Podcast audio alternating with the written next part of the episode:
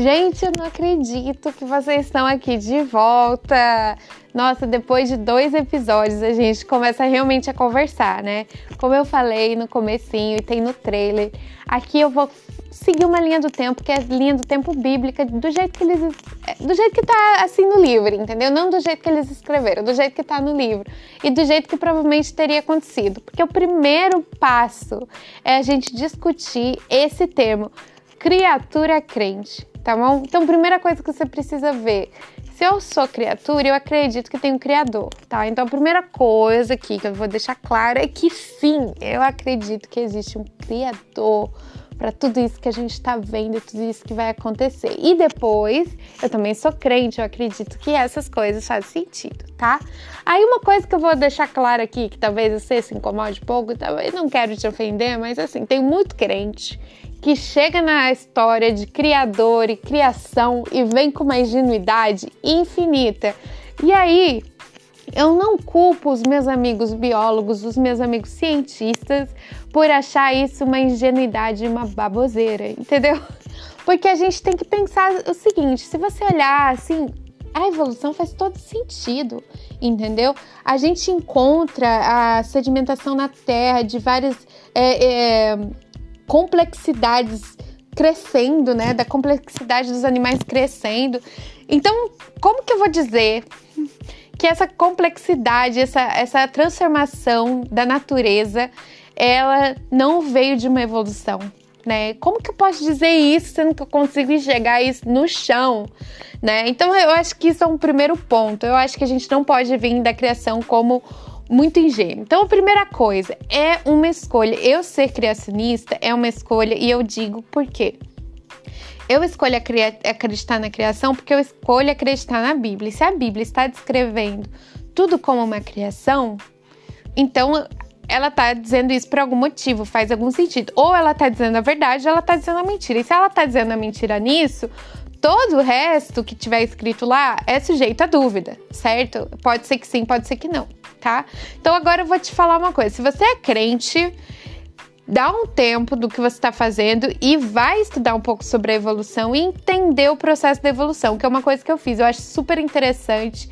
É, vale a pena você fazer isso, porque às vezes a gente fala, poxa, eu acredito nisso e ponto. E não pensa na lógica que tem o outro pensamento. Entendeu? E aí você se torna realmente um ingênuo acreditando numa coisa simplesmente porque você não sabe o outro lado. Mas eu acredito que dentro desses estudos que eu fiz sobre a evolução, que eu busquei e tal, eu encontrei muitas incoerências e assim, é muita especulação, né? Existe especulação, existe sim uma um traçado de complexidade gradativa do, do desenvolvimento dos animais e das espécies, porém existe muita especulação entre um e o outro ponto, entendeu? Entre um e um outro etapa, né? Em cada, em cada etapa da evolução. Então, por causa disso, por causa dessas especulações, eu acredito que não é uma teoria comprovada e totalmente é, aceitável, entendeu? Ela ainda é, é uma teoria em desenvolvimento que pode ser que sim, que pode ser que não. Pelo menos é essa a conclusão que eu tive com todo o tempo que eu parei para pensar nisso. Se você tiver mais informações e algumas outras coisas legais para me passar nesse assunto, boas-vindas, vem nos comentários, vamos trocar ideia, vamos conversar. Porque afinal de contas,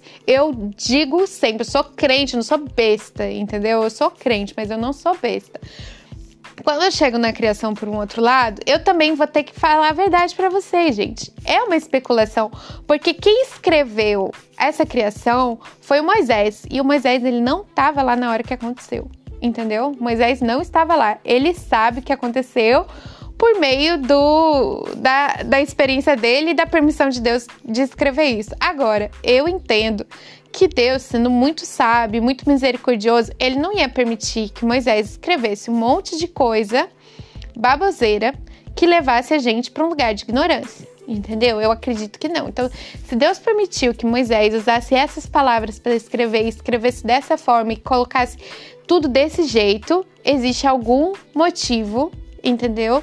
Maior do que eu possa entender. E aí entra no controle de Deus e a sabedoria de Deus, que é a maior que a minha, que supera tudo. Então, primeira coisa que eu queria dizer era isso, tá bom? Então, depois vamos continuar falando sobre por que a criação é criação e como que ela aconteceu.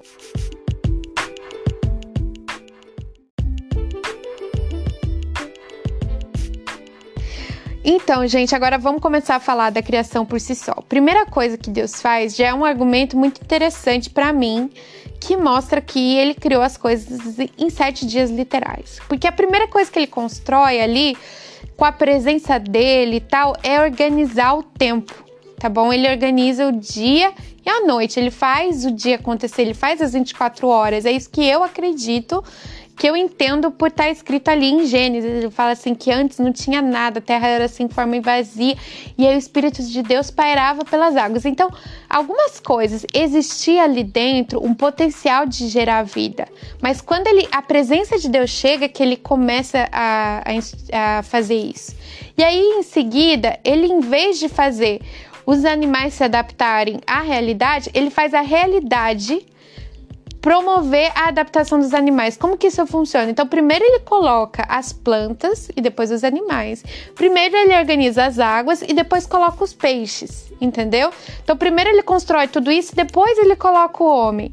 Cada coisa vem primeiro assim o ambiente e depois o que vai usar o ambiente, entendeu? Então a lógica da criação é essa, não que tipo o ser humano vai construindo nele a adaptação para o universo.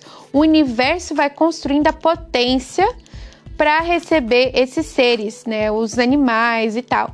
E agora uma coisa, eu acho assim que Deus é, criou também a gente com potência de se adaptar mais a outras circunstâncias e tal, tanto que o clima hoje a gente vê que se adapta, né, é, a, a, a, esse gasto que a gente está tendo excessivo com a natureza. Então a, a Terra tenta se equilibrar, a gente vai tentando se equilibrar, as raças dos animais vão tentando se equilibrar.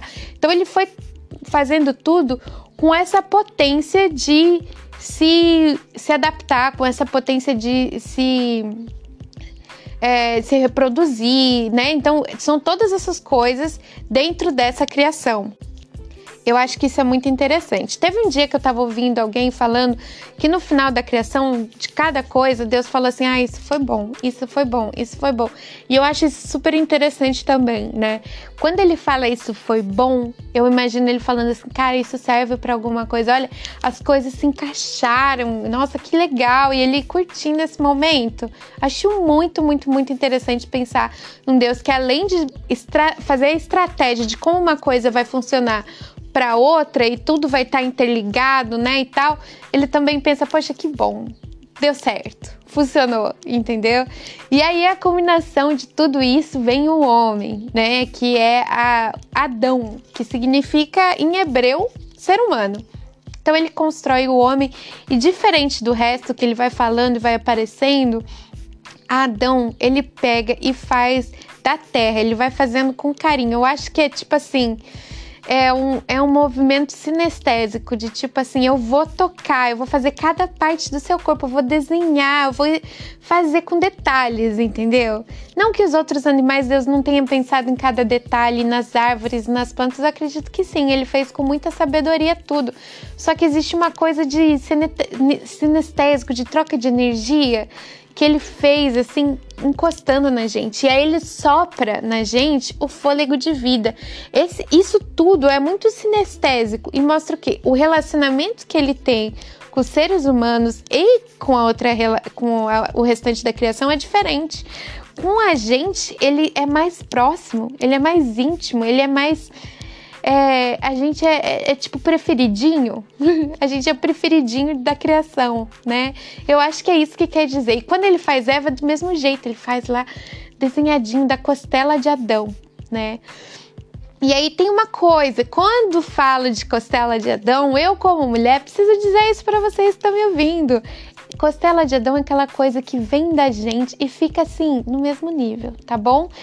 Quando Deus fez Adão e Eva, era para ser uma companheira idônea, no mesmo nível, tá bom? Os dois iam fazer as mesmas coisas juntos, um ia conviver com o outro naquela harmonia, naquela coisa bonitinha de casal recém apaixonado, entendeu? Esse é Adão e Eva, os dois juntos, curtindo cada um um momento junto com o outro e tal e tal. Aí o que acontece?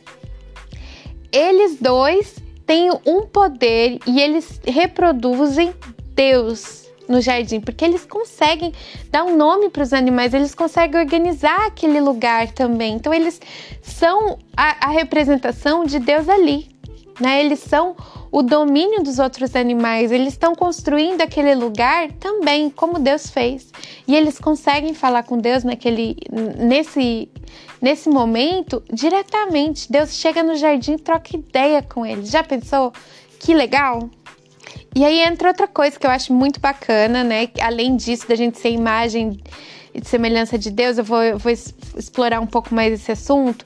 Quando Deus faz Adão, ele fala assim: vai ser a minha imagem e semelhança. Então, quando eu penso em imagem, eu entendo dessa forma: que a imagem é realmente eu pensar que Deus ele é superior a nós e tal, ele tem várias formas, ele pode se manifestar de vários jeitos. Mas a forma que ele mais gosta de se apresentar é a forma parecida com a minha. Essa aqui, tipo, Deus com, com olhos, Deus com nariz, Deus com boca, Deus com pés. Não que ele precisa dessas coisas, mas é, é ele junto comigo nessa imagem, entendeu? É ele junto comigo nessa imagem, porque para mim imagem é essa parte é, tangível de Deus, entendeu? Essa parte tangível. E semelhança, por outro lado, é a parte espiritual de Deus, de capacidade, de poder. Então, quando ele fala que a gente é a imagem e semelhança de Deus, eu acredito que ele imprime na gente essa potencialidade de poder que ele tem, essa capacidade de criar as coisas, essa capacidade de criatividade, essa capacidade de organização, essa capacidade que a gente tem de acumular informação, de organizar as coisas dele, entendeu? Eu acho que essa é a parte de semelhança que a gente tem com ele, esse caráter, né, que que, que gera poder, né? Gera poder. A, a, capacidade de eu criar gera poder. A, a capacidade de eu criar um pensamento, desenvolver uma ideia, tudo isso gera poder, entendeu? E aí eu acho que essa é a parte de semelhança que a gente tem com Deus. Essa é a parte imagem e semelhança. Então, pensa comigo. Eu não sei o que, que você acha aí, o que, que você está entendendo do que eu estou conversando, mas é, é isso que eu visualizo. Aí eu volto para falar uma coisa aqui. Quando eu penso que ele foi lá e respirou no Adão e ele vem e respira em mim, eu entendo uma coisa: esse fôlego de vida que eu tenho é sagrado, é o Espírito de Deus, entendeu? É tipo a força dele, o poder dele em mim. Então hoje, quando eu acordei e respirei com vida, com saúde, é ele que permitiu eu viver, entendeu? Porque esse poder de vida vem dele. E enquanto a gente está vivo, a gente está usando esse, poder de Deus. Ele está permitindo que a gente explore isso, né? Que a gente tenha essa, essa, essa relação com Ele, que a gente consiga ter essa capacidade de criar, que a gente consiga ter essa capacidade de, de explorar nossa inteligência, de conhecer, de viver e de experienciar as coisas, né? Eu acredito muito nisso. E eu também acho que quando fala de semelhança é o seguinte: eu olhar para minha mão, eu olhar para meu rosto e pensar, gente, de alguma forma eu pareço com Deus. E, e, e, todo mundo parece, até as pessoas que não tem nada a ver comigo, que tem outra cara, que não tem nenhum momento parece comigo, mas a pessoa também tá, tá vivendo a experiência de compartilhar essa essa fisicalidade, essa aparência física com, com Deus, entendeu? Enfim, gente, por hoje é o começo da criação e tal. Eu acho que tinha muita coisa para falar, eu dei uma resumida boa, mas é isso. Tá bom? A próxima parte do próximo capítulo, próximo episódio, a gente vai estar tá falando sobre o assunto da queda, que todo mundo precisa ouvir, que eu acho que é bacana pra caramba. Se você achou legal esse episódio, compartilha com seus amigos. Se você achou que tem alguma coisa que eu não falei que seria falar, coloca nos comentários que eu quero ver e quero falar daí, né? Ver se eu resolvo isso e não deixe passar nada.